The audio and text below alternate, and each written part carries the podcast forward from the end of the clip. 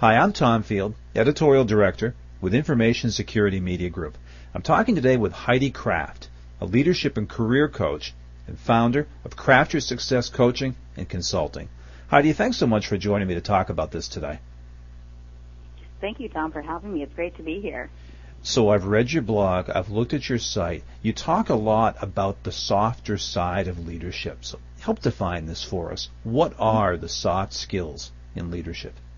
Yeah, great. Um, well, the softer skills, ironically, are the ones that are a little bit more difficult to define. So when you think about hard skills, it's easy to say, oh, someone's great in math, or they're a really great project manager, or they're, you know, um, increasing sales by X. The softer skills are things like empathy, could be um, confidence even. You know, you hear this term being a people people person. So they're not necessarily things that people can measure as easily, but they're things that are really, really critical for leadership. So Heidi, particularly in financial services where we spend a lot of time, it's been a hard year and hard skills mm-hmm. really have been talked about. Tell us why the softer skills are so important now of all times. Wow, perfect question. So I actually think about this in a couple ways um, in what you're pointing to in terms of what's happening now is is a leadership challenge, right? So I think about this as how leadership has changed and the, the need that is um, necessary in order to have a new kind of leadership.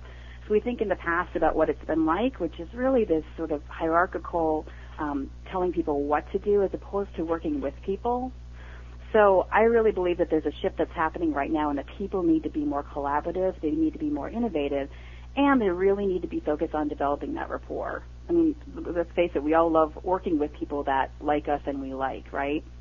So there's something really important about, um, even if you think about President Obama, which if you, whether or not you agree with his politics, people describe him as calm and open and empathetic, and yet commanding. So you think about that kind of energy. Again, those are things that are not easy easy to measure, but you sure know it when you feel it. Um, so that's one reason. And the other thing I, I, I think about is just how we're so pressed for time. So with this information overload and instant message and emails and Twitter and Facebook and all those things that are going on, um, working 24/7, um, what's what's tends to be happening is that that human connection is missing more. And so I think there's a real opportunity for leaders in any discipline, you know, financial uh, and as well as other disciplines, to really um, take that as an opportunity to do things differently. So when I think about um, some of the ways that I work with my clients, is I would challenge them, for example, five times a day when you're typically going to send an instant message or an email to something as simple as picking up the phone or or um, having that communication face to face. Oh, good points and good examples. Mm, thanks. So, Heidi, I want to ask you a question from a couple different perspectives here. First, from management's perspective, how do you make these softer skills valued in an organization that maybe has valued the harder skills predominantly? Mm. Well, you know, that's a, a great question too, because part of this, like I said, is this like, softer skills are harder to quantify. Um, and I'm not sure. Are you familiar with the term emotional intelligence? Sure. Okay, great. So that is a term that a, a lot of times is used synonymously with um, interpersonal skills. And what, what we know is that um, typically top performers, 90% of top performers, are usually high in, in emotional intelligence versus just 20% of low performers. So just from that standpoint, from a management standpoint, I mean, who wouldn't want the, the person with emotional intelligence because they're going to be, you know, climbing up the ranks much more quickly and being more successful for that organization. Um, and another thing to quantify for an organization is retention. So obviously this is an important measurement, and um, we also know the re, um, the implications of organizations that are constantly losing people and the cost um, to rehire and to retrain. And a lot of times, um, again, this is from the same study I was looking at today. Interestingly enough, that has to do with the leadership and interpersonal skills. And there was a, just a study that said like 68% indicated it's a lack of interpersonal skills and leadership skills that are actually having people leave their jobs. They're reporting to those individuals that just don't know how to develop that rapport.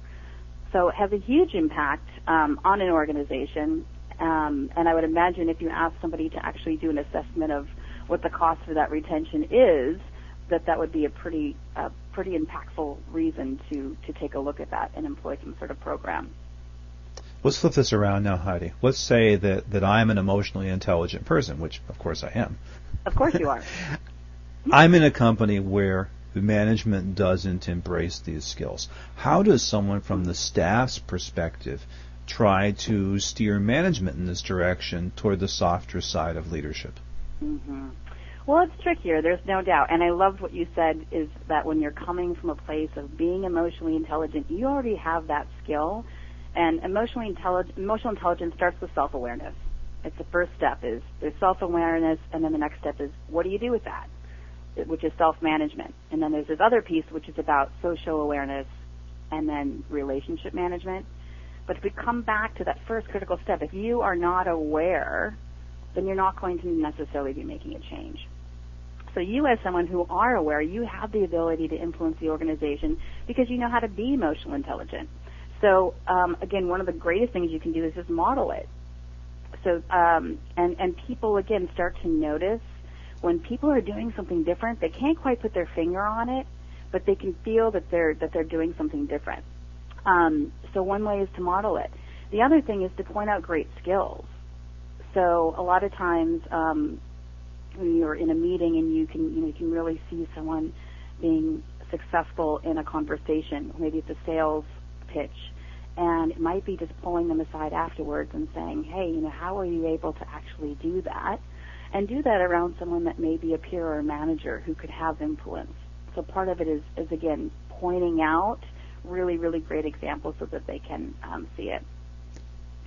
And um, another idea is to really is to, to find allies, like management in quotes as a group um, is a pretty broad term. There's got to be somebody in a management team that really gets this and that would embrace it and be willing to, to bring in whether it be a program or coaching or um, you know speakers here and there or a mentoring program, whatever it could be to, to to bring that into an organization. It just takes one person as a key influencer to make something like that happen.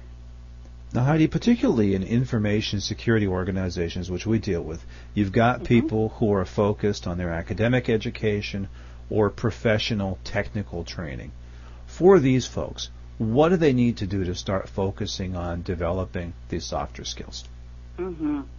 Well, again, and I would say this is a, is a, uh, can apply to to any industry. And I, I mentioned this piece of self-awareness, and I really, um, really strongly believe it's the starting point.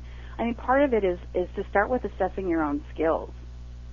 So um, there actually are there's some different online resources that can that can be used. There's a, a website called Talent Smart. I believe it's talentsmart.com. They actually do a um, a quick test you can take. There's a book that you can buy, and I think it's for 20 bucks or something. You can get a sense of of um, how strong you are in this area. But the, the biggest piece I notice in, in getting started is you've got to have the reason or the motivation to change, right? So um, a lot a lot of times we've got to be in some sort of I hate to use the word pain, but it's reality. Something had to happen in order for you to say, I really got to make a change. So whether you're being bypassed for promotion, or um, you're being told you need to develop, you know, more rapport, you're getting feedback in your reviews, something has has has you got you to this point. So having that motivation is really critical. Um, and then and then one of the things that I really suggest is to find ways to try out different behaviors and practice it in a way that is safe. So this can sound kind of funny, right? Because or we're, we're, we're trying different behaviors and, and that can make us feel kind of really awkward and vulnerable. But it might just be find someone that does what um, what you want to be doing well, and learn from them. Ask them what they're doing that is helping them be so successful, and then ask them if they would actually help you and give you feedback um, after you would try that. So I'm as a as a coach, I'm just a big believer in uh, numbers and and having commitments. And so some of the things I do is um, with clients are, are, for example, just ask for three positive and three areas of improvement after every meeting and be transparent about the things that you're learning because I believe that people really um, are willing to support you if they know what you're working on. So Heidi, if we could boil this all down to a piece of advice, let me ask you this. If you've got someone who wants to start developing their own or their organization's softer leadership skills, what should they do? Where should they start? Mm-hmm. So I think again, back to the point of one, start by assessing your own skills. Um, it's a great starting point. And the other is to get I'm, I'm repeating a little bit of what I said here a moment, again, a moment ago, but really is to get feedback from others and find a way to find some allies or pe- allies or people who are going to support you in this, and and then just practice. Um, one of the one of the things that um, I think helps a lot in terms of that self awareness piece is is to just notice what your tendencies typically are. And again, since this is about change and learning, um, is to just take the time to try something different. So, for just to give a quick example, again, if you're in a meeting and you're the you're the kind of person who, when things get really heated, your instinct is to to jump in and and be abrupt or get louder, and we all know people like that, right? Uh, it might be something where the next time you feel that urge, and and again, that could be in that um, you might feel tense or you might have feel sort of shaky or sweaty, whatever that physical reaction is. That's a it's a clue and try something different.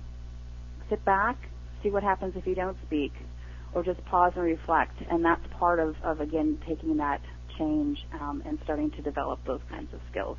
So I like to think of it as it's baby steps. Heidi, that's great insight. Appreciate your time and your thoughts today. Thank you very much. Glad to be here, Tom. Appreciate it. We've been talking about the softer side of leadership. We've been talking with Heidi Kraft leadership and career coach and founder of Craft Your Success Coaching and Consulting. For Information Security Media Group, I'm Tom Field. Thank you very much.